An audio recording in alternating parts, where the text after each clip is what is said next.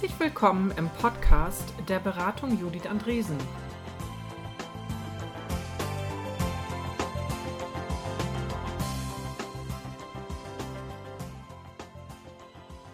Moin Moin aus Hamburg. BJA 003. In unserem dritten Podcast sprechen Johannes Meinusch und Ali Jelwe über die digitale Zukunft. Ihr findet alle unsere Podcasts unter judithandresen.com slash audio.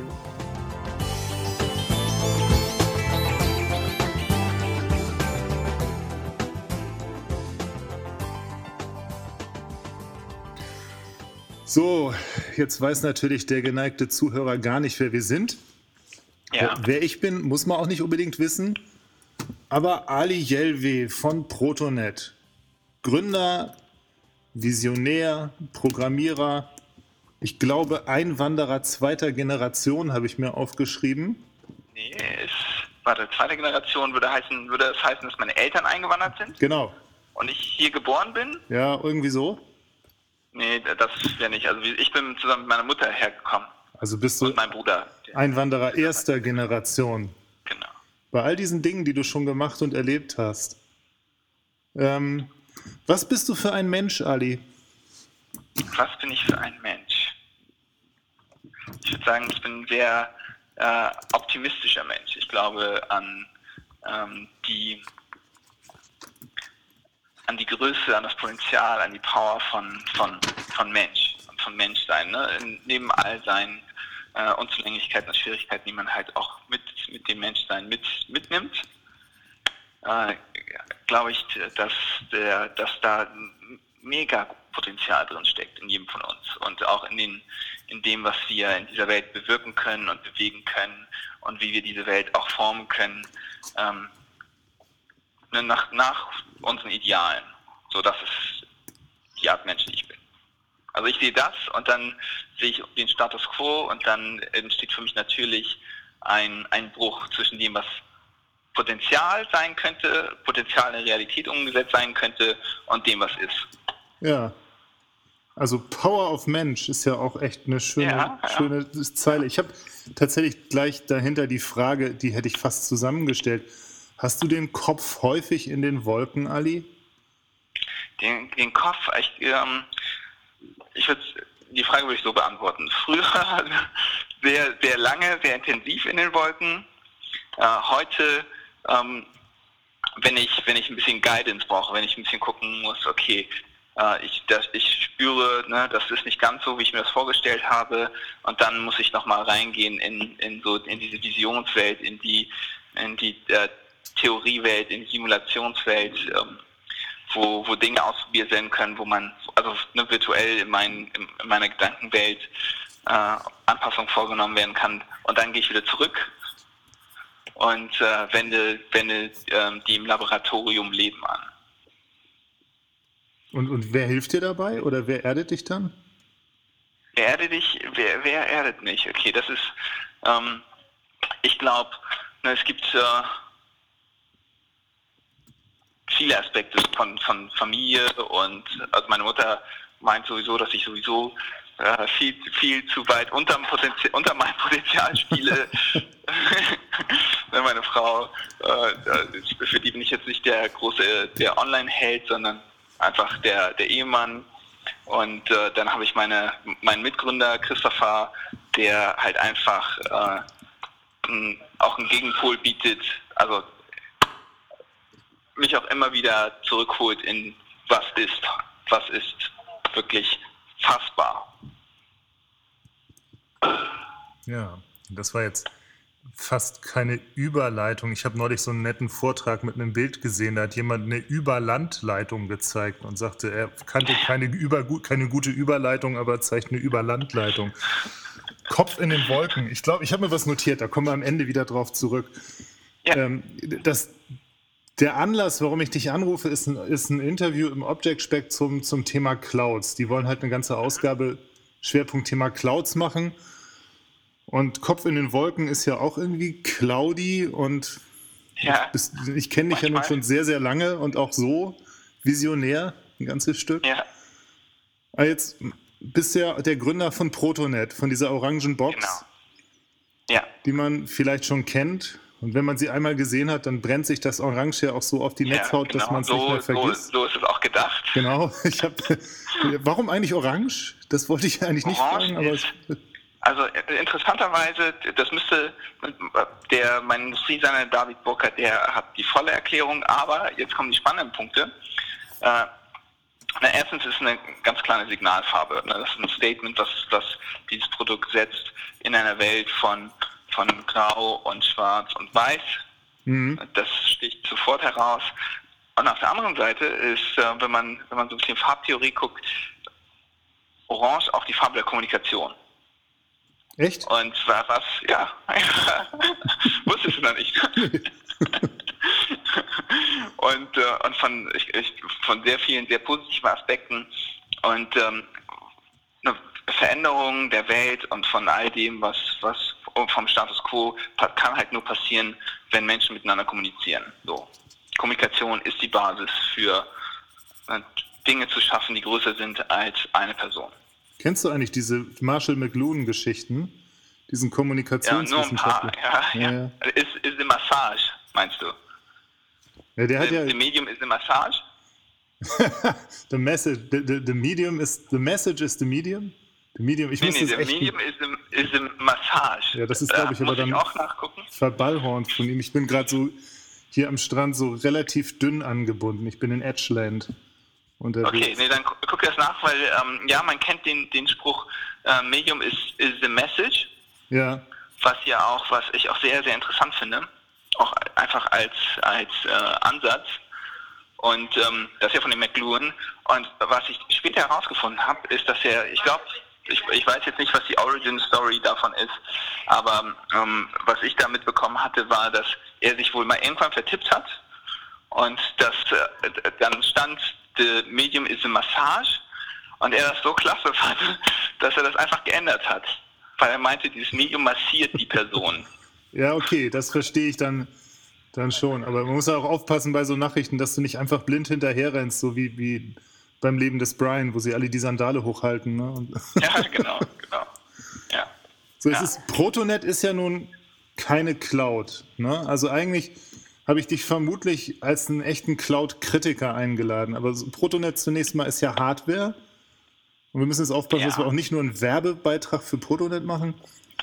Aber die Hardware, die bei mir zu Hause steht, geht denn das überhaupt? Also, Die, also ihr, macht ja, ihr, verkauft ja ein Stück Hardware in einer Zeit, wo die Leute weg von der Hardware gehen. Ja. Ich, dann würde ich, ich würde ein bisschen, äh, noch ein bisschen drauf rumspielen auf diesen Gedanken von Cloud versus Hardware. Ja, wenn, ähm, was, was steht denn in den Rechenzentren, die diese Clouds providen? ja. Also ich glaube nicht, dass da was anderes als Hardware drin steht. Vielleicht, vielleicht erleben wir in der Gesellschaft so eine Art Trennung von Hardware immer mehr hin zu so metaphysischen Geschichten. Und Ja, genau, ja, und das, das ist genau der Punkt. Nur, dass wir halt, also wir, dieser Komfort kommt ja ein bisschen aus diesem Magischen, ne? dass du quasi, da ist jetzt die Instanz, jetzt wenn wir in, in so Cloud-Sprachen Cloud, äh, Sprachen sprechen, kann ich mir meine zehn Instanzen hochfahren und die sind ja wie magisch da. ja, Und ähm, wir laufen tatsächlich in so eine Welt, wo, wo gefühlt alles magisch wird. Ne? Wo alles irgendwie äh, in, in so einer Form wird, wie mh, die so funktioniert, die, wo man halt nicht weiß, wie es funktioniert. Ne? Indem wir quasi diese Services annehmen und in denen wir einfach nur mit diesem, mit so ein, so ein System von don't look, um, don't look at the man behind the curtain. Und was wir halt gemacht haben, ist, dass wir ein bisschen das aufbrechen. Ne, Das kleiner machen, das fassbar machen, äh, das rausnehmen aus diesem magischen Bereich und reinbringen in so einen äh, wieder persönlichen Bereich. Mhm. So wie Computer früher. Ne? Computer von den großen ähm, raumgroßen, raus, raumgroßen Geschichten, die halt auch von 100 Mann betrieben wurden, hin zu etwas anfassbarem, persönlichen. Nun ist das ja kompliziert mit 100 Mann und so, vielleicht will ich das gar nicht. Also vielleicht ist das auch ein Grund, Ja. warum die Leute lieber dann sowas Virtuelles nehmen, wo du dann einen Knopf sagst und dann hast du auf einmal irgendwo so eine Art virtualisierte Hardware. Ja, ich glaube, ich, ich glaube, das wird, für mich funktioniert Technologie immer in Zyklen. Ne, das Zyklen, die ähm, von Zentralität, von Dezentralität und dann wieder ähm, wieder Zentralität oder wieder Dezentralität, was so in, in, so, in so, einem Spannungsfeld ist von, ähm, von vielen verschiedenen ähm, Vektoren sozusagen. Und äh, diese Bewegung, die passiert. Ne? Und was passiert, glaube ich, in diesen Zyklen ist, dass halt die Qualität der, der Dienste und der Geräte und der Services einfach immer steigt. Ja, aber das grundsätzlich das darunterliegende Phänomen von diesem, von diesem Wechsel von, von zentral auf dezentral, das passiert einfach im Hintergrund. Ja, aber jetzt sind ja, wir ja tatsächlich total in dem Zyklus zentral. der Virtualisierung. Ja, also wenn ja. du das so sagst, dann würdest du sagen, jetzt im Moment ähm, ist das totale Thema die Cloud, die Virtualisierung und dann kommt ihr so mit ja. einem Stück Hardware an. Da bist du ja schon ein bisschen die Lone Nut. Ja, also der Typ, der, der, der alleine den Tanz anfängt und ja. Und ich habe mir und ich habe mir eine, ein System äh, ge geschaffen, wo ich mir erklären kann, warum meine Theorie richtig ist. Dass das sich wandeln wird, das heißt, und wenn ich wandeln sage, dann meine ich nicht, dass es das eine in Zukunft nicht mehr geben wird, dass die Cloud dann nicht mehr geben wird, weil es nur noch das Personal gibt. Ähm, oder andersrum, das, es gibt nur noch ähm, äh, Cloud und überhaupt kein Personal mehr, ja, als Beispiel. Ne, so sehe ich das nicht. Ich sehe, das, ist, das wird es immer das eine in dem anderen auch geben, ein bisschen so Yin-Yang-Style oder wenn man in physikalischen Geschichten spricht, da Heisenbergs Unschärfe, da, dieses 100 Prozent, das gibt es da einfach nicht. Na gut, da gibt es für dich ich, jetzt äh, zwei Möglichkeiten. Ne? Entweder hast du recht und dann kommst du ganz groß raus, weil du wirklich der Erste ja. warst, oder du verpuffst in der Sonne ja, der Cloud. Ja. ja, genau. Ja. ja, sag doch mal, warum glaubst du denn das? Ich glaube, ich glaube das aus folgenden Gründen. Ich würde so, so drei, drei Kräfte sehen, drei ähm, Aspekte sehen. Das eine ist, ähm, dass, und das hilft natürlich auch der Cloud, dass wir in unserer Art des Arbeitens uns verändern. Ne, dass wir diese Art von, von schneller Kommunikation, von einfachem Sharing, von diesem Komfortgedanken, dass das immer prävalenter wird in unserem, äh, in unserem täglichen Arbeitsleben, vor allem, weil das ist jetzt so ein bisschen der Bereich, auf den wir uns fokussieren. Äh, genauso passiert das natürlich auch im Privatleben. Aber das, dieses, dieses Sharing, dieses Dateien, Daten produzieren, das äh, Kommunizieren, das ist, das wird immer stärker, wenn die, wenn die Kids, die heute ähm, in, in den Schulen sind, zur Arbeit gehen werden, dann sind sie aufgewachsen mit Facebook und mit dem WhatsApp Messenger und sie werden sicherlich kein Outlook benutzen. Mhm. Also das, da wird eine neue Art von Arbeit sein, die wird sehr datenbasiert ähm, sein, sehr echtzeitbasiert sein äh, und das wird einfach Standard. So, wenn äh, diese ganzen Datenströme tatsächlich auch fließen, und wir eine, eine, Infrastruktur, eine Architektur haben, die so, so, ist wie heute, nämlich zentrale Dienste, auch wenn sie jetzt verteilt sind auf, über, über Content Delivery Netzwerke, Netzwerke, sind sie letztendlich, gibt es zentrale äh, Kontrollpunkte. Ja. Was bedeutet das? Das bedeutet, dass es zentrale Honigtöpfe gibt. Und, und das ist das, äh, wenn ich ein riesiges System schaffe, äh, dann schaffe ich halt auch riesige Honigtöpfe. Und das sieht man ein bisschen, wenn man ähm, es gibt so einen Graphen, in Information is Beautiful, der so die ganzen äh, Daten, Data Breaches zeigt, historisch. Und da ist einfach erkennbar, dass erstens die Anzahl sich drastisch immer, immer weiter erhöht und auch die, die, die Skalen dieser äh, Data Breaches sich erhöhen. So, das ist, das wäre die zweite Kraft. Diese Honigtöpfe. Ja. Ne, dass, dass zentrale äh, Architekturen halt riesige Honigtöpfe einfach produzieren gekoppelt mit dem, dass wir in der Art des Arbeitens und des Lebens einfach immer mehr Daten produzieren werden. Und die dritte Kraft, die ich sehe, ist so für, für Informatiker und Techniker eine, eine sehr bekannte Kraft, das ist nämlich Moore's Law. Law sagt, alle 18 Monate Transistordichte ähm, für den Preis verdoppelt sich. Und was bedeutet das? Rechenkapazitäten, die einfach immens sind auf Handflächengröße. Ne, wenn man zum Beispiel vergleicht, dass wir als in unserer Produktivitätslösung Kala ne, für kleine Unternehmen, ähm, die vergleicht mit, äh, mit Servern aus dem Jahr 2000, dann bräuchte man ungefähr um die 1000 ähm, Server für denselben Preis, die wir heute ersetzen können mit einer unserer Devices. Na, einfach mhm. fast forward zehn Jahre, dann sprechen wir über Dinge, die die wirklich Rechenzentrumsgrößen haben und so Big Data Größen haben und dann äh, wenn ich wenn ich plötzlich die die Rechenfähigkeit eines Rechenzentrums auf Handflächengröße habe, entstehen ja automatisch neue Anwendungsbereiche. Personal Big Data als Beispiel. Mhm. Ja, also so stelle ich mir das vor, dass diese, dass plötzlich diese massive Power in, in, für diesen günstigen Preis in, in direkten Zugang einfach ganz neue Möglichkeiten von, von ähm, Verwendung äh, erzeugt. Und ich glaube, dass diese drei Kräfte, wenn die zusammenwirken, die Skandale werden nicht weniger. Wir werden auch nicht weniger Daten produzieren. Wir werden aber mehr Datenpower für viel, viel weniger Geld ähm, äh, zur Verfügung haben. Und all das zusammen spricht für mich dafür, dass wir einen dezentralen Trend sehen werden und etwas, eine verteilte Infrastruktur sehen in einer Form, wie wir sie uns heute noch nicht vorstellen können. Nun ist Dezentralität ja, also das verstehe ich dann ähm, so als Bewegung weg von vielen Skandalen und die Daten liegen zentral rum und können dann da von wenigen vielleicht gebraucht werden. Und auf der anderen Seite wird es auch hardwaremäßig einfacher, Dinge zu verteilen. Ja. Aber mh, hm, zentrale Daten ist ja auch ein Wirtschaftsfaktor. Also die Leute, die auf den Zentrale, zentralen ja. Daten sitzen, die können damit ja sehr, sehr viel Geld machen. Und ja. Es gibt ja auch andere Branchen, wo Dezentralität schon lange gepredigt wird. Also ich denke zum Beispiel mal so an den ganzen Energieversorgungsbereich. Absolut. Und wo es aber sehr schwierig ist, diese zentralistischen, sehr großen, äh, ja, wie sagt man das denn, Konzerne oder Lobbys oder so ja, zu durchbrechen. Absolut, absolut. So, jetzt kommt der, der spannende Punkt. Ich finde diesen, dieses, diesen, die Analogie Energiewirtschaft super, weil das ist ein Megamarkt, ähm, beherrscht von Incumbents, von, von äh, quasi Monopolisten oder, oder Oligopolen. Und ähm, die, was, was macht die Technologie? Die hat jetzt dafür gesorgt, ich weiß nicht, wann es jetzt gerade passiert ist, dass, der, dass die Energieerzeugungskosten unter die von Kohle geplumpst sind sich, sich quasi gekreuzt haben auf, auf der Verteilung und sie werden weiter runtergehen bis zu einem bestimmten Punkt.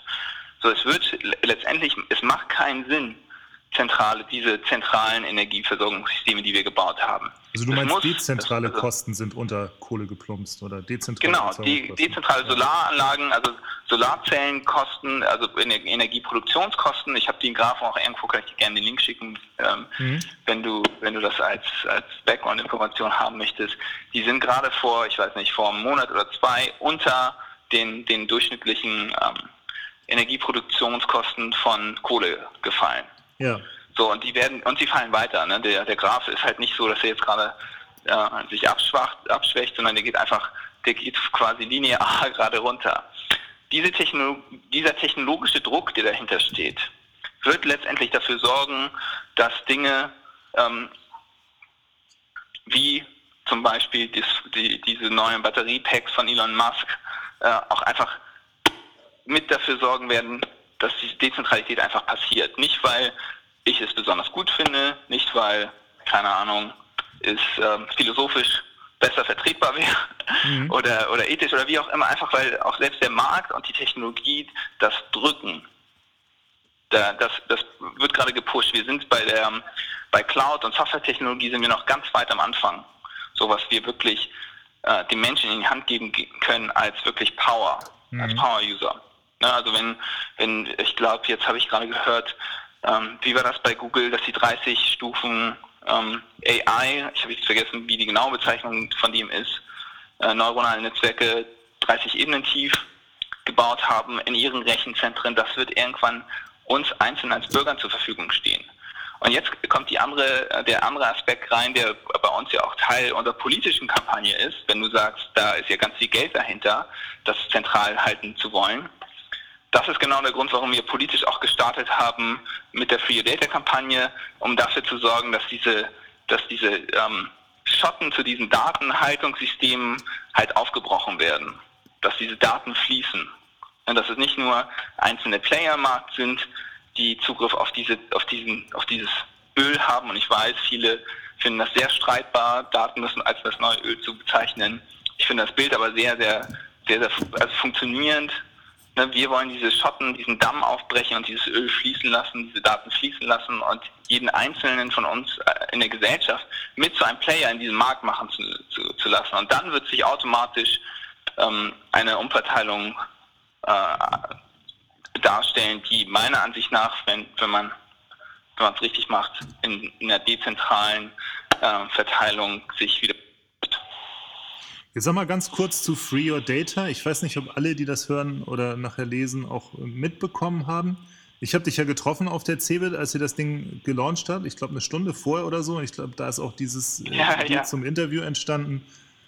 Wie, wie ist denn das? Also erstmal, glaube ich, kann ich so aus meiner Sicht sagen, das ist ein, ein hat gestartet mit einem Video, Zusammenschnitt verschiedener Keynote-Ansprachen von riesigen Internetunternehmen oder, oder IT-Unternehmen, ähm, ja. von den also Vorständen oder beziehungsweise CIOs, CEOs von diesen Firmen. Genau. Und alles bezieht sich auf meine Daten. Das habt ihr geschickt zusammengeschnitten und dann mit einer sehr provokativen Punchline aufgehört.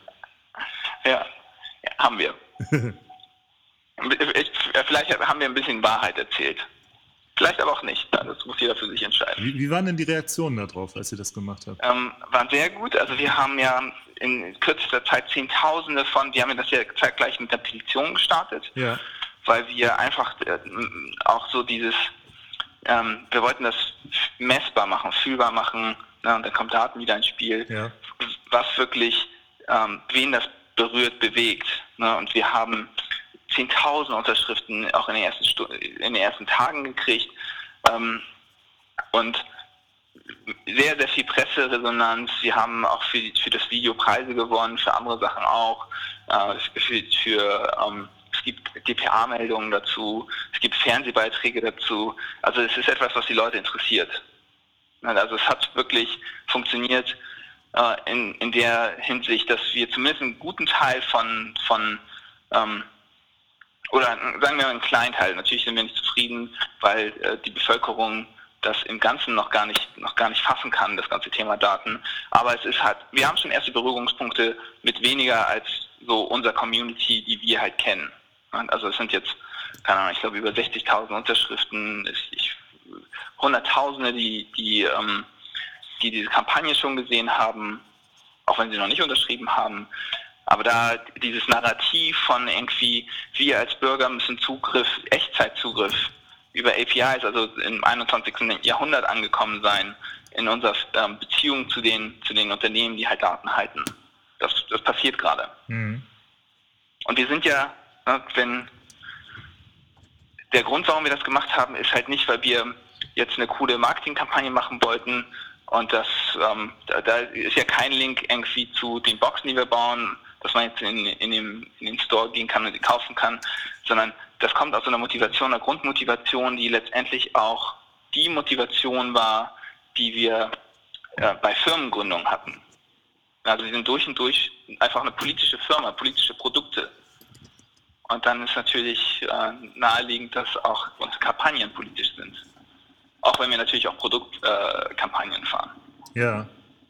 Und ähm, wenn ihr so eine Kampagne macht, ich habe dich da ja erlebt, das ist ja auch spannend und aufregend. Beängstigt ja. das euch auch? Weil ich meine, es hätte ja auch ja. sein können, dass ihr eine sehr, sehr, sehr, sehr, sehr negative Reaktion bekommt auf diesen Film. Ja. Oder die Unternehmen, ja, das zum Beispiel nicht Fall. gefällt und Unterlassungsverfügungen da reinflattern. Oder habt ihr damit gar nicht gerechnet? Wir haben, wir haben damit gerechnet und wir haben sichergestellt, dass wir die Kampagne fortführen können, äh, selbst wenn das passiert, wir haben so Schutzschriften eingereicht, habe ich auch gelernt, dass es sowas geben kann. Man reicht dann in so Amtsgerichten die Schutzschriften ein, dass ähm, wenn jemand das aufhalten möchte, dass er zumindest erstmal in eine Kommunikation gehen muss mit uns als, als Kampagnenleitung, bevor irgendwas passieren kann. Ah, verstehe. Ja, und, und, hat jemand gezuckt oder ist... Äh die, ich sag mal so, wir haben die Kollegen auch von Google ähm, äh, bei der Republika getroffen und ja, die, die bei uns auch Kampagnenleitung macht, die, auch, die sonst auch politisch aktiv ist und keine Ahnung, 15 Jahre auch Journalistin war, ähm, auch im Werbebereich, also auch so Big Data Sachen ähm, recherchiert hat, die, äh, die kannte halt den Google PR-Chef und der kannte uns natürlich sehr gut. Da wusste ganz genau, was alles bei uns in der Pipe war, wo wir drin waren, worüber wir sprechen und so weiter und so fort. Also da, da sind wir schon auf dem Radar und äh, ich glaube, das Beste, was uns als Kampagne hätte passieren können, ist, dass da was explodiert wäre. Also, ja, also das habe ich gerade überlegt. Ihr seid ja auch geschickt da drin, so Sachen zu machen.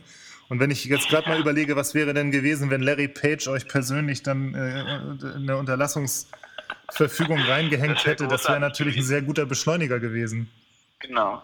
Das, und es wird, ich kann mir halt vorstellen, ähm, also letztendlich ist das Ziel auch nicht für uns, dass jetzt die Kampagne dass der, der äh, weltberühmt wird, sondern dass, dass Inhalte letztendlich umgesetzt werden. Und dafür ist es zu Teilen halt einfach ausreichend, dieses, dieses Narrativ, diese, diese ja. Gedanken in, als Möglichkeit und als wirkliche potenzielle Lösungsmöglichkeit auch für diese, die, diese Schwierigkeiten, die uns Politiker und unsere, auch hier in Europa die Unternehmen mit dem ganzen Thema Daten haben ähm, und die Bürger ne, ähm, einfach in die Köpfe zu bringen als Stimmt, es gibt etwas, was außerhalb, was nicht ähm, Datensparsamkeit ist, was nicht Datenschutz, noch mehr Datenschutz ist und was nicht, ähm, keine Ahnung, gleichbedeutend ist, wir machen jetzt überhaupt keine Regeln mehr, sondern ist alles völlig egal. Ne? Das ist irgendwie was Neues, was, was dem Ganzen, glaube ich, auch eine kreative, eine kreative Power geben kann, um dort einen Markt zu erzeugen, um und mit Daten, der einfach deutlich bürgerzentrischer ist. Mhm. Und das Narrativ, um es nur noch mal zu wiederholen, wenn ich das richtig verstanden habe, war ja die Googles, äh, Facebooks, Twitters, Apples und so weiter, die euch diese ganze Convenience und tolle Produkte bringen wollen, nur eins, eure Daten. Um ja, und, Geschäfte ne, und, die, und das Narrativ geht ja noch weiter und sagt halt, ja, das, die machen coole Sachen, ja, und das ist ja auch, das ist ja nicht so, dass Leute gezwungen werden, diese Sachen zu benutzen. Ne? Die ja. haben ja schon irgendwie äh, Sachen er erschaffen, die, die uns als, äh, die uns einfach im täglichen Leben weiterbringen. Jetzt ist die Frage, wem gehören die Daten dahinter oder wer sollte Zugriff auf diese Daten haben, die personenbezogen sind, die, die, die, die Daten, die mit mir verknüpft sind. Und ich sage, und wir sagen mit der Kampagne, dass das, was sie machen, können sie auch weitermachen. Das Einzige, was sie schaffen müssen, ist eine Transparenz. Und zwar eine, die, die ähm, der Technologie in, unserem, in, unserem, in unserer Dekade einfach würdig ist, nämlich Echtzeit, ne, dass, dass äh, ich eine Echtzeit-API zu meinen Datenbeständen äh, bekomme, so dass ich, ne, ich gehe zum, zum ähm, DM-Store und kaufe mir was, ziehe die Karte durch und kriege per Echtzeit hier diese Daten wurden an die und die Unternehmen weitergeschickt. So, und ich könnte dann erstmal, das, das schafft ja erstmal ein Bewusstsein dafür, was mein digitaler Fußabdruck ist. Ja. Und dann kann ich erst anfangen, wirklich auch ähm, bewusst darüber nachzudenken, okay, wie, was möchte ich denn? Wie soll das funktionieren? Bin ich bereit, ähm, diese Deals einzugehen? Und was ist eigentlich, was kann ich eigentlich noch mit meinen Daten anstellen? Kann ich vielleicht einfach aus 20 Quellen Dinge zusammensuchen oder gibt es vielleicht Unternehmen, die mir helfen, diese Sachen zusammenzusuchen und zu optimieren und gegebenenfalls meinetwegen auch zu verkaufen? Ja, wenn, wenn diese Daten doch alle so wertvoll sind, warum sind wir dann nicht an diesem Deal beteiligt? Wenn Daten das neue Öl sind, warum sind wir dann nicht alle Ölscheichs? ist, ein, ist ein sehr cooles Zitat auch von Hannes Grassegger, der auch ein sehr, sehr cooles Buch dazu geschrieben hat. Kann ich nur empfehlen, jedem. Das Kapital bin ich. Ja. Nicht lang, kostet glaube ich 10 Euro. Äh, Gibt es im Buchladen und bei Amazon. Was ist denn momentan der Wert einer digitalen Identität? Ah, unterschiedlich. Also wenn man, wenn man sich so ein Exit anguckt, als Beispiel, wir haben, weil ich, das kenne ich jetzt gerade zufällig, weil ich die Zahl ähm, recherchiert habe für einen unserer, unserer Webseiten ähm, Inhalte auf, für Free Your Data, ist Beispiel ähm, Sharing Economy. Also Autosharen, das ist ja äh, in, ich weiß nicht, ob es jetzt schon wieder out ist, aber es äh, war sehr lange quasi eins der Beispiele von dem, was Technologie bringt. Und so eine Frage, die ich immer im Kopf habe, ist, okay, wir scheren alle, aber was scheren, was scheren diese, diese Plattformbetreiber denn mit uns? Und ähm, wenn man guckt, dass, ich glaube, Zipcar sind, äh, heißen die, haben das Unternehmen für 800 Millionen verkauft. Zahlen muss ich nochmal äh, gucken. Ich weiß, dass pro User äh, über 600 Dollar. Wow. Für den Datensatz. Als wir bei Xing ich, gearbeitet haben, vor ein paar Jahren waren das noch 200 Dollar, jetzt sind es 600 Dollar. Ja. Und das wird immer mehr. Das ja. wird immer mehr, weil jetzt kommt die Frage, ne, in, in, einer, in einer digitalen Zukunft, ne, in einem digitalen Zeitalter, was, was hat mehr Power, was hat mehr Wert? Das, was ich jetzt physikalisch bin oder meine digitale Identität? Mhm. Ja, und dann kann ich nochmal Johannes Grasegger zitieren, der ähm, dann sagt irgendwie, people are just data in disguise. So, und das, people are just data in disguise. Ja. Menschen sind Daten in, in quasi verkleidete Daten. Und wenn wir, wir laufen ne, in eine Zukunft, wo ich glaube, dass das sehr in diese Richtung gehen wird und jetzt ist die Frage, wer gestaltet diese Zukunft? Ja, und das ist, es gibt diesen Gestaltungs, die Gestaltungsmittel, die wir technisch kriegen, ne, von denen wir zum Beispiel bei Protonet ne, in, der, in unseren Lösungen, in unseren Produktivitätslösungen, in unseren Servern ähm, halt eine Alternative bieten, aber die werden auch, sie werden halt durch extrem viele verschiedene Faktoren gestaltet. Und ich behaupte, dass in 99 Prozent dieser Faktoren wir aktuell heute kein Mitspracherecht haben. Es gibt ja jetzt dieses neue Buch von dem Typen, der Blackout geschrieben hat. Das habe ich gerade gelesen, das Blackout-Buch, also nicht das neue. Das neue mhm. ist auch schon nicht mehr so neu, aber ich glaube, da geht es genau darum, dass jemand mit sozialen Netzwerken und Mass Data ähm, Politik beeinflusst und darüber die Welt beeinflusst. Ja. Ja, ja. interessant. Also sag mal, ja, halt, das, das ist mir so gerade also, in den Kopf viele, gegangen. Genau, viele Variationen. Es gibt ja auch The Circle, weil jetzt gerade höre ich gerade äh, als Hörbuch und ähm, was halt sehr spannend ist, das wurde jetzt gerade vor, ich weiß nicht wann es geschrieben wurde, aber da gibt es diese, diese, Idee von überall Kameras, äh, die quasi auch Nachrichten ersetzen und dann habe ich letztens Periscope ausprobiert und merkt man, shit, das war aber ziemlich schnell von so äh, Idee in einer, in, in, in, einer Geschichte zu das aktuelles Produkt 100, äh, 100 Millionen ähm, Bewertungen und übernommen von Twitter. Ne? Also im Grunde also, genommen, aber kannst du doch sagen, wenn jetzt so eine Person für so ein Business Case wie Carsharing 600 Dollar wert hat, dann ist das doch sowas wie die Wette darauf, dass wenn ich diese, diese Identitäten unter Kontrolle habe, ich einen Einfluss daraufhin ausüben kann? Ja. Oder ja, zumindest ja, einen Gewinn genau erwarten kann, dass in der, in der durchschnittlichen Lifetime dieser Person ein EBIT mit 600 Dollar erwirtschaftet ja, wird mit der Person. Total. Und Einfluss, ich finde diesen, was du gerade gesagt hast, Einfluss finde ich sehr stark da drin, weil das ist halt eine Wette auf die Kontrolle, die du über, über so, ein, so eine ID hast. Ja. Weil es ist ja interessiert, also die Personen sind ja nicht wirklich interessant. Ja, aber ganz ehrlich, dann, wenn ich die diese ID. Daten hätte, würde ich dir doch keine API bauen, damit du mir die absaugen kannst. ja, und das ist, ja, hier, ist der, hier kommt der Punkt, wer, ähm, wer hat das Gestaltungsrecht dieser digitalen Zukunft? Ne? Ja. Und die Frage ist, hat es das erfolgreichste Unternehmen oder hat es, ähm, hat es der Bürger oder hat es, keine Ahnung, ein Komitee, wie auch immer. Ne? Also wir müssen uns damit auseinandersetzen, weil diese, diese digitale Zukunft, die entsteht gerade und ähm, was, was wir ein bisschen tun, ist uns ein bisschen treiben lassen. Ne? Ein bisschen Schlafwandeln in, oder was ich tue, ist ein bisschen Schlafwandeln in, in diese neue digitale Welt, äh, in der ich aufwachen werde eines Tages und wer auch immer die Regeln gemacht hat, dessen Regeln gelten. Das heißt, im Grunde genommen sagst du jetzt gerade was ganz Interessantes. Ich habe, da komme ich immer wieder drauf zurück. Werde ich auch später nochmal drauf kommen. Nämlich, ich werde dir später die Frage stellen, wann werden Maschinen ein Bewusstsein bekommen. Aber ich habe das okay. tatsächlich neulich mit einem Ex-Staatsminister von Roland Koch, äh, Staatssekretär von Roland Koch, diskutiert. Und der sagte ja. zu mir, ähm, Johannes, ich glaube, selbst die meisten Menschen haben kein Bewusstsein, ja. Und was du jetzt beschreibst, ist so auch so irgendwie, dass wir eigentlich unbewusst in dieser digitalen Welt unterwegs sind, praktisch im ja. Traum, noch nicht so richtig treiben. erwacht, ja. ja. Ja. So ein bisschen so ein Matrix-Gedanke. Ja, ja, wir müssen halt, und hier, hier ist das Spannende an der, an der ganzen Geschichte, ist, dass der Unterschied zwischen, ähm, zwischen Wachsein und, und Agieren und quasi der, die Ursache sein in, in dem, was, ich, was in meinem Leben passiert und was in meiner Gesellschaft passiert und dem äh, einfach nur da zu sein und zu treiben und rein äh, Schlaf zu wandeln, ist halt einzig und allein eine Geschichte, die ich in meinem Kopf habe. Das, die Geschichte, mit der ich mir die Welt erkläre. Ne? Das ist so oder warum ist das so? Ne, wenn ich eine Geschichte habe, die mich in, als quasi als Hauptprotagonisten in, in meinem eigenen Leben sieht, ne, dann agiere ich halt einfach anders. Das ist einfach, das ist derselbe Mensch. Das ist kein, da, und es gibt halt nur eine Unterscheidung, wie sehe ich die Welt. Ne, als etwas, wo ich ein aktiver Teil bin oder etwas, was passiert, was ich, wo ich gerade zuschaue. Jetzt gibt es in Matrix ja diese Szene von dem Typen, der genug hat von diesem Körnerfraß auf dem realen Raumschiff.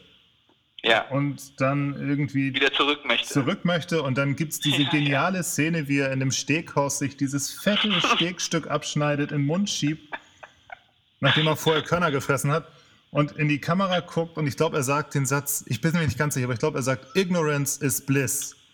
Ja, ja. Also, ja, und wenn und so abends, nachts dann wieder so eine Folge Dexter oder irgendwas auf Netflix reinschiebe, dann ist das ja eigentlich genauso, ne? Also, du forderst jetzt Menschen Richtung Bewusstsein auf, aber wollen wir wirklich ja. bewusst sein? Mhm. Ich glaube, hier ist, hier ist meine Antwort darauf. Ich glaube, dass, also das ist so, ne, ich habe ja gesagt am Anfang, äh, dass ich ein großes Vertrauen und Glauben an, an den Menschen habe. Und ich erkläre mir das so, wenn ich zum Beispiel ein kleines Kind sehe, ja. Ne, das so anfängt zu krabbeln zu lernen und zu gehen, gehen zu lernen, dann äh, was, was man dort erkennt, ne, das hat ja noch, noch keine Sprache gelernt, noch, noch die ganzen Sachen nicht mitbekommen, die wir als Gesellschaft mitgeben, ähm, das möchte selbst gehen. Ne, das möchte selbst krabbeln, das möchte sich selbst umdrehen, das möchte selbst entscheiden. Ne, das, es gibt so, glaube ich, ne, das ist das, worauf ich äh, viel von dem, was wir machen, einfach aufbaue, dass der Mensch fundamental selbst bestimmen möchte. Er möchte bestimmen, was in seinem Leben passiert. Er möchte sagen, hier geht's lang, das gefällt mir, das gefällt mir nicht, lass uns darüber sprechen, wir müssen das anders machen. Und das ist das, was ich glaube. Das, und natürlich, wenn ich jetzt rangehen würde und sagen würde, äh, dieses Bedürfnis existiert gar nicht im Menschen, das will ich jetzt hervorbringen, äh, dann wäre das ein sehr schwieriger, schwieriger Weg und schwieriger Kampf. Ich glaube, dass es tief in den Menschen einfach drin ist. Ne? Das muss nur, der, da, da, da brauchst du den richtigen Call, Call to Adventure. Kein Call to Action, das finde ich sehr schön, sondern ein Call to Adventure. Ja. Ja gut, aber vielleicht ja, du halt auf einem ne? kalten Raumschiff mit Haferschleim auf. Ja, und ja, ja, ja, ja. Ja, das ist ja schön. Kann passieren. Kann Jetzt passieren. Seid ihr, ihr seid ja schon irgendwie echt gut da drin, Menschen zu mobilisieren. Auch wenn ich deinen Kampf gegen Google und Apple muss ich dir schon ein bisschen attestieren, dass du der David mit der Steinschleuder bist, wenn überhaupt, gegen den großen Goliath. Und die Frage ist, ob die Geschichte auch so ausgehen wird. ja. ja, wie gesagt, ein Abenteuer. Aber ihr seid Experten da drin? Dinge in Bewegung zu setzen. Ich glaube, ihr habt so eine ganze Zeit lang den Weltrekord im Crowdfunding gehalten. Ja, ne? ja tatsächlich. Und nun mit eine Million Crowd. Euro in wie viel? Einer Stunde oder drei Stunden? Eine Million Dollar in ähm, knapp über eine Stunde. Also eine Million Dollar. Kannst du das für mich auch mal machen, bitte?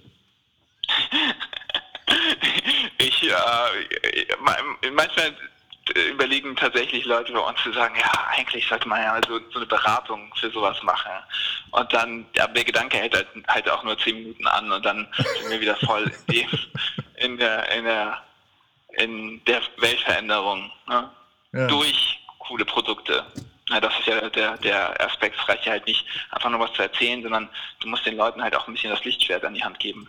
Ja, einfach nur zum Anfang. Werdet ihr da nicht größenwahnsinnig? Also gerade so, wenn du sowas machst, wenn sowas passiert, das war jetzt so ich glaube, ein Jahr her. Ich glaube, das ist eine schwierige Frage. Das ist auch die Frage von, na, wer sollte entscheiden, wie die Zukunft gestaltet wird. Ne? So es sollte Ali und Christopher von Protonet, sollten die jetzt äh, die sein, die, die bestimmen, wie die Zukunft aussieht, etc. etc. Das sind ja viele, viele Fragen die, und, und Gedanken, die da mitschwingen. Ich glaube, ich glaube, da muss man so einen, so einen gesunden Wahnsinn haben. gesunden Wahnsinn, ein Oxymoron. Einen gesunden Wahnsinn, der einfach so viel, ein paar Sachen einfach aus, ausblendet. So ja. die Unmöglichkeit davon. Die äh, Größenordnung. Passiert dir das, dass sich Leute als totalen Spinner abtun? Also ich, ich, ich gehe mal auf ein Ereignis zurück an dich, das, an das du dich vielleicht gar nicht mehr erinnern wirst. Aber ich kann mich erinnern, einer deiner ersten Vorträge zum Thema Protonet, das muss in Frankfurt 2008 oder 2009 ja. gewesen sein, auf so einer ja. Rails-Konferenz, wo du vor einem ganz kleinen Auditorium davon erzählt hast. Und draußen waren ein oder zwei Leute, die sind stinksauer rausgegangen und sagten, was für ein Scheiß erzählt er uns eigentlich. Ich glaube, heute wird sich das wahrscheinlich keiner mehr trauen. Aber was passiert denn, wenn du jetzt, sagen wir mal, du würdest dem VW-Vorstand begegnen oder, kein, oder irgendjemandem, der, ich weiß nicht, ob der in einem anderen Denkschema ist, aber kommt, passiert dir das, dass Leute dir wirklich begegnen und sagen, nö? also ich muss sagen, ähm, stimmt, jetzt wo du es sagst, erinnere ich mich auch daran. Ich erinnere mich auch, dass ich mich total schlecht gefühlt habe, weil ich einfach nicht so, ich hatte so von, von mir erzählt und warum und so, man muss, sollte das. Und ich kann mich, stimmt, jetzt kann ich mich auch daran erinnern. Hatte ich total vergessen. Ähm, die, das ist immer weniger geworden. Ne? Das ist immer weniger geworden. Und ich glaube, also ich habe jetzt, ich spreche zum Beispiel auch mit so, keine Ahnung, mit Leuten, die bei der Telekom oben sind oder bei Vodafone und sonstigen ja. Geschichten. Und was ich dort bemerkt habe mittlerweile ist, die sind auch auf der Suche. Die sind mittlerweile auch nicht mehr ähm, so, dass sie sagen, okay, wir wissen, wie alles funktioniert, sondern man merkt, spürt so richtig, die sind auf der Suche. Also es gibt so Leute, die, die ähm, habe ich auch kennengelernt, die Milliardenunternehmen führen oder hunderte Millionen Fonds ähm, betreiben, die einfach da, da klickt nicht, nichts mehr. Ja, aber die meisten, habe ich das Gefühl, ähm, sind auf der Suche. Und ich glaube, also ich bin natürlich auch auf der Suche und ich habe so ein bisschen das Gefühl, dass das wahrscheinlich auch das ganze Leben lang so ist. Aber da ist man halt mal in so eine Öffnung für. Ja, und die viele davon werden nichts Praktisches machen mit, mit der Interaktion, die sie mit mir haben, aber man merkt, ne, das ist, da trifft ein Suchender auf einen Suchenden. Ja. Und da hat man so einen, so einen ich glaube, auch einen äh, angemessenen Respekt. Ne? Vielleicht bist Weil, du auch jetzt inzwischen schon so bekannt geworden, also dass sich, dass da auch erstmal jemand wieder kommen muss, um, um dir zu widersprechen mit, mit, ja, mit der Traute. Ja. ja. also ich kann sagen, dass äh, mein Mitgründer Papa, der widerspricht mir regelmäßig. Was ganz gut ist. Ja, der Christopher. Das, äh, ja. ja, der widerspricht mir regelmäßig. Ich glaube, ich habe was sehr Spannendes mal gehört von, ähm, war das, also so ein, ich glaube, war das der deutsche Microsoft-Chef, ich weiß nicht mehr, auf jeden Fall, ähm, der meinte, das Gespräch bei Microsoft geht halt viel um Relevanz. Ne, die haben das Problem, ähm, dass sie, als Beispiel, ne, sie sind von der Company und von den Umsätzen x-mal so groß wie ein Facebook, aber von der Relevanz ist äh, damals war Facebook dann einfach auf einer Ebene, heute würde man wahrscheinlich sagen, das ist noch relevanter, obwohl da einfach wahrscheinlich ein paar Potenzen an, an Finanzstärkenunterschieden vorhanden ist. Ja. Und das ist das, als ich das gehört habe, ist mir klar geworden, okay, ne, es muss nicht nur, es ist nicht nur, oder es ist nicht absolut notwendig, jetzt schon, keine Ahnung, 10 Milliarden Umsatz zu machen im Jahr, wenn man die Relevanz erzeugen kann. Mhm. Und die Relevanz ist das, was, was wirklich Menschen bewegt. Oder ein Maß für die Bewegung, äh, die man erzeugen kann. Ja. Sehr spannend fand ich das, ne, seinen Gedanken, weil die halt auch damit kämpfen, aber von der ganz anderen Seite. Ne? Die haben unendlich viel Geld, aber die Relevanz wird äh, geringer. Ja. Vielleicht ist das ein Alterungsprozess. Vielleicht, ja. Vielleicht. Interessant. Ja, wir können ja, ich mache gerne nochmal ein Interview, wenn wir in der Größenordnung sind und äh, Relevanzprobleme haben. Ja, da komme ich dann drauf zurück. Ja. genau, das hier jetzt aufgenommen. Ja. Tja, wenn ich mit Christopher, mit deinem Kompagnon spreche, dann habe ich auch so ein bisschen den Eindruck, den kenne ich ja auch schon relativ lang, dass die letzten Jahre in der Firma euch auch als Unternehmer äh, so ein bisschen gehärtet haben. Also, ja, total. Ja. Weil ihr, ihr total. führt ja auch also, einfach wirklich ein Unternehmen mit wie viel 40 oder so Menschen, die ihr 40, beschäftigt? Ja. ja. Durch, durch viele schwierige Phasen, durch viele Umbrüche, durch auch immer wieder ähm, Neuerfindungen in Aspekten, das sieht man vielleicht von außen gar nicht, aber intern passiert das halt, äh, indem so, ähm, also ne, von der Zeit, wo Christopher ich und dann Christopher David und ich, der Industriedesigner und dann noch ein Thomas dazu in so einer Minigruppe, da, also ich habe mit, mit Christopher musste ich halt, haben wir uns angeguckt und wussten, wie die das Feature bauen. Mhm. Ja. So, und nachher, worum geht es uns als Company, was sind, was ist das, ne, das, ähm, was ich von meinen, von denen, die an mich reporten erwarte, das sind alles Dinge, ähm, die ich, die ich überhaupt jetzt erfahre ne, die ich ähm, jetzt lerne, wäre auch nicht das richtige Wort, weil es ist jetzt nicht irgendwo gelesen, es ist so, man, ich spüre, so das hätte ich eigentlich gerne. Warum ist mir das noch nie aufgefallen. Warum habe ich das noch nie wirklich formulieren können? Aber jetzt fange ich an, das formulieren zu können und ähm, man versteht, was ist einem wichtig, was ist einem nicht wichtig, was darf, ne, was ist, ähm, habe ich gestern gerade mit, mit dem Christian Riedel, der auch ähm, uns viel ähm, geholfen hat, was Story und Branding und so angeht, bin ich der, der unglaubliche Typ ist, ähm, mit denen in, in Diskussion gewesen, weil wir jetzt auch seniorige Leute reingebracht haben in die Company, die halt bestimmte Mittel für, keine Ahnung, wie für ein Problem wie Positionierung einbringen. Ja. Ne? Und wo ich dann an, dann denke, okay, den Teil, den verstehe ich, aber da habe ich Bauchschmerzen. Aber ich kann nicht sagen, was es ist. Ich kann nicht sagen, was es ist, aber irgendwie stört mich das. Ne? Und wo ich dann im Gespräch sehe, ah, okay, ne, ich, also, weil es gibt ja diese Standardschemen von Vision, Mission und dann XYZ und wo ich das Gefühl hatte, irgendwas stimmt da für mich nicht. Ne? Und da habe ich gemerkt, dass wir als Company so ein ganz starkes Warum haben, warum tun wir das. Ne? Das hat viel mit dieser Unabhängigkeit zu tun, hat mit Einfachheit zu tun, wo ich zum Beispiel ähm, viel von der Unabhängigkeit reinbringe und Christopher viel von der Einfachheit reinbringe und dass, dass das quasi ein unerschütterlicher Kern von allem ist, was wir machen. Und da kann man jetzt keine, keine Vision, das ist halt eine Haltung, die wir, die wir in, in dieser Welt haben, die uns treibt. Und nachher äh, Produkte schaffen, die Attribute haben und die können Positionierung, Strategien und Missionen haben. Aber dass dieser Kern so ein bisschen so ein heiliger Gral ist, den darf man nicht, äh, an dem darf man nicht rumfuhrwerken. Also, ja, aber das sind so Sachen, die, ja. die, die hat man im Gefühl und die kann man aber noch nie, noch nicht formulieren und das passiert halt erst mit dem, mit dem Fortschreiten der Company und mit dem, dass man sich halt immer wieder in, in so die Frage stellt. In die Frage und sich der Frage stellt. Mhm. Unabhängigkeit und Einfachheit.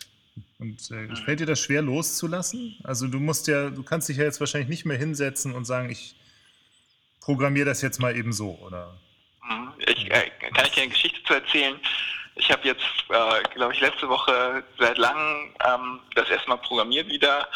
Äh, Pull Request eingestellt, was jetzt ja äh, die Struktur ist, wie, wie hier die Kollegen arbeiten. Ja. Und rate mal, ähm, was das, was das Problem, ähm, der Problem-Merge bei dem, bei unserem äh, letzten Update war. Ja, natürlich dein Pull-Request, ist doch klar. Nein. so, das war ein bisschen ernüchternd. Ich war wirklich stolz auf mich. war, war schon ernüchternd. Aber das ist halt, also da muss man halt für, für sich auch, also für mich, bei Chris war es ein bisschen anders, weil der halt auch immer noch sehr aktiv ist in, äh, in der Entwicklung. Äh, ich musste, ich war irgendwann an so einem Scheideweg, wo ich entscheiden musste, so, ähm, ist das, was ich bin, Geschäftsführung? Oder ist das, was ich bin, äh, ein Softwarearchitekt? Ja.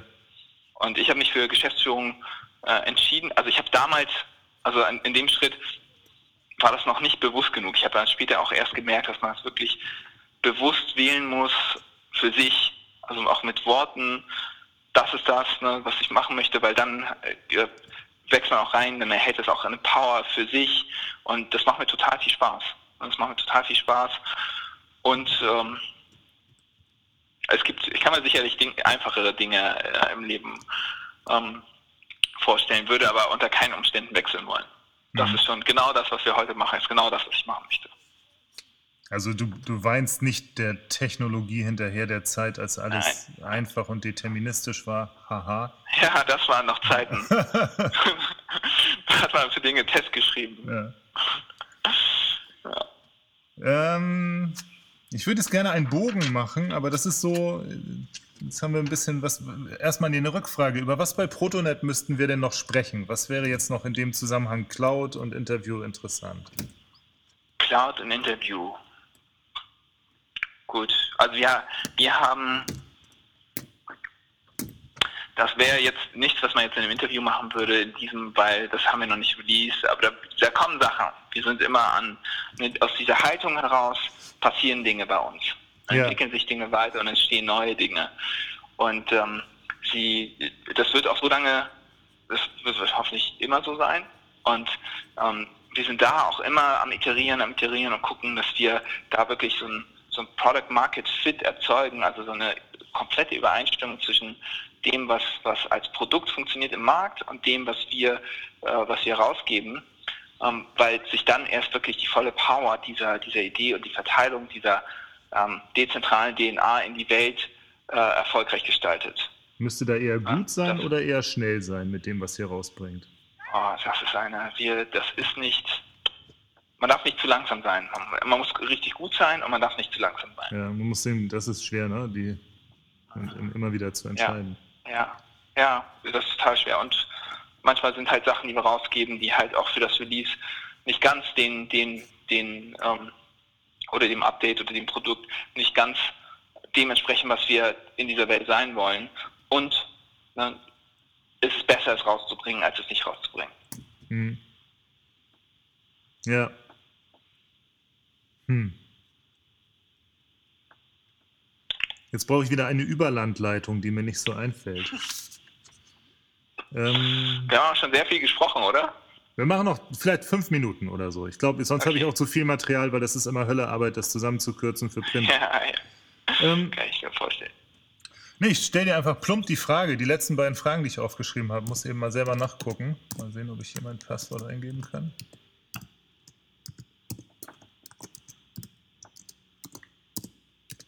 Das wird jetzt alles mitgetaped, dann können wir herausfinden, wie das ist. Was bringt die Zukunft? Das hatten wir schon, glaube ich. Ja, genau. Wann glaubst du, werden denn deine Gegner im Kampf um persönliche Informationen nicht mehr Menschen sein, sondern Maschinen? Okay. Achso, das ist die Frage von. Okay, hier, hier ist. Äh, das hier, ist die KI-Frage.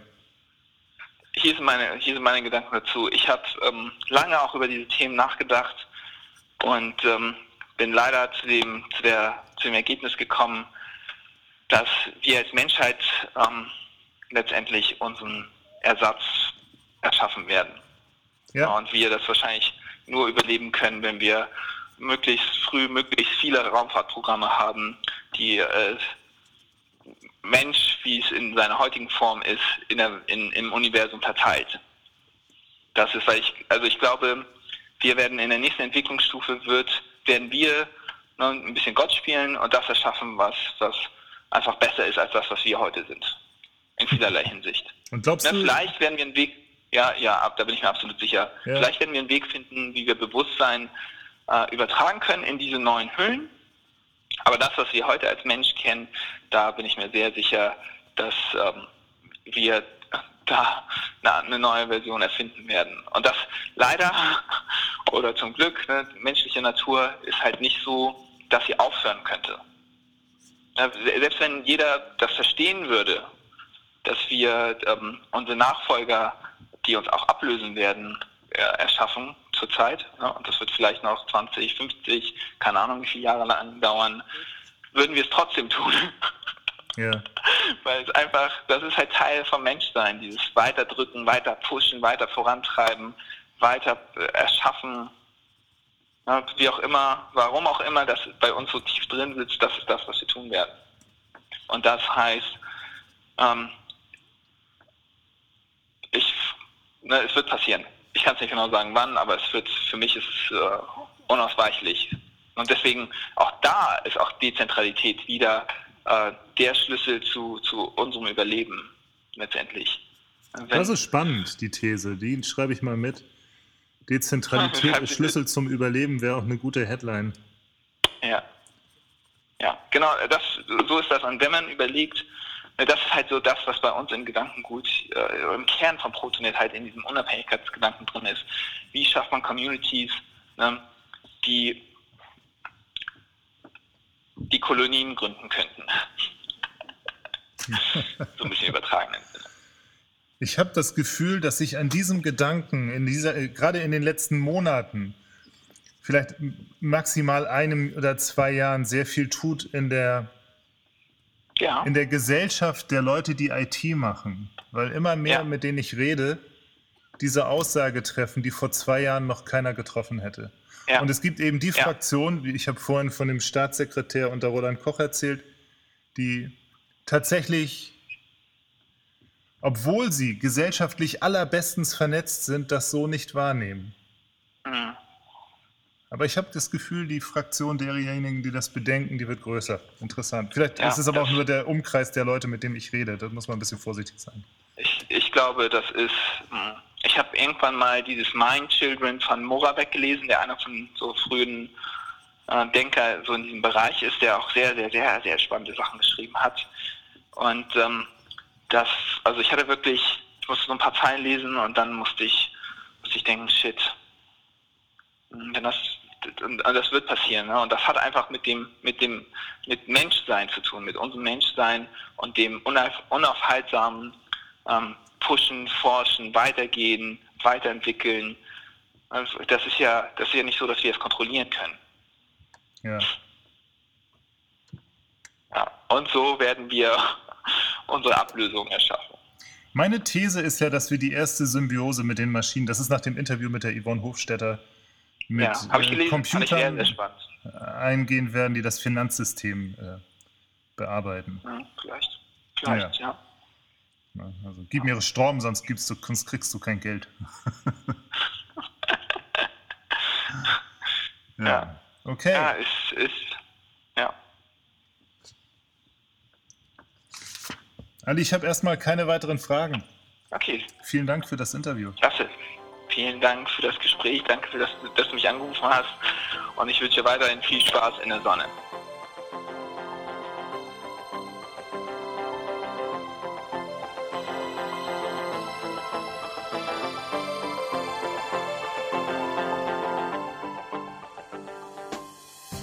In Hamburg sagt man Tschüss. Auf Wiederhören im Podcast der Beratung Judith Andresen. Ihr findet alle Folgen unter judithandresen.com/audio.